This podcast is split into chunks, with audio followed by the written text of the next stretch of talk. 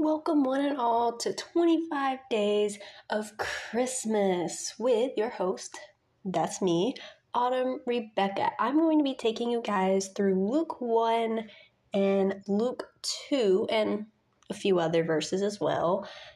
And I really hope that it'll amplify the true meaning of Christmas. Even though these episodes won't be super thorough or anything, they are still, I hope, going to get your heart ready for the Christmas season.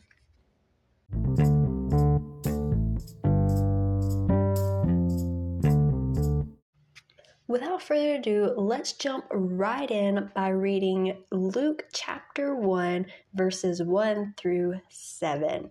It says, Many have undertaken to compile a narrative about the events that have been fulfilled among us, just as the original eyewitnesses and servants of the world handed them down to us.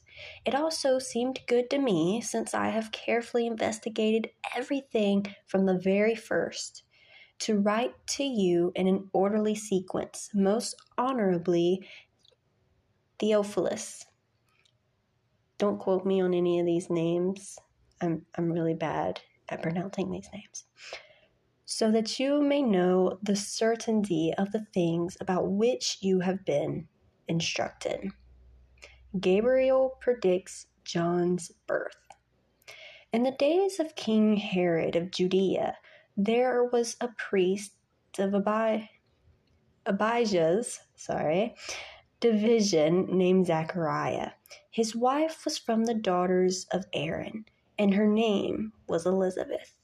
Both were righteous in God's sight, living without blame according to all the commands and requirements of the Lord. But they had no children because Elizabeth could not conceive, and both of them were well along in years.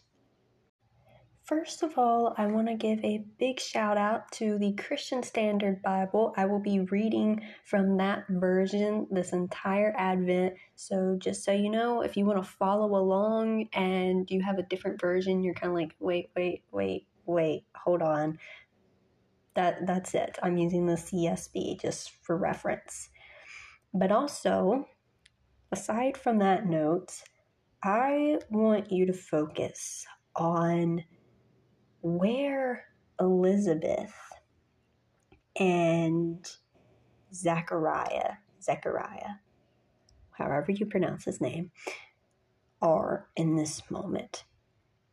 You might not have to imagine very hard, or it might actually take some imagining. But either way, this tells us, these verses, they tell us where they are. They are trying to do everything right. But in this, they also have the struggle of not being able to conceive a child, and they're well along in years. So their hope is dying, it's dwindling right out from underneath them. So I want you to keep that in mind as we read on about their story tomorrow. Until then, have an amazing day or night, depends on when you're listening to this.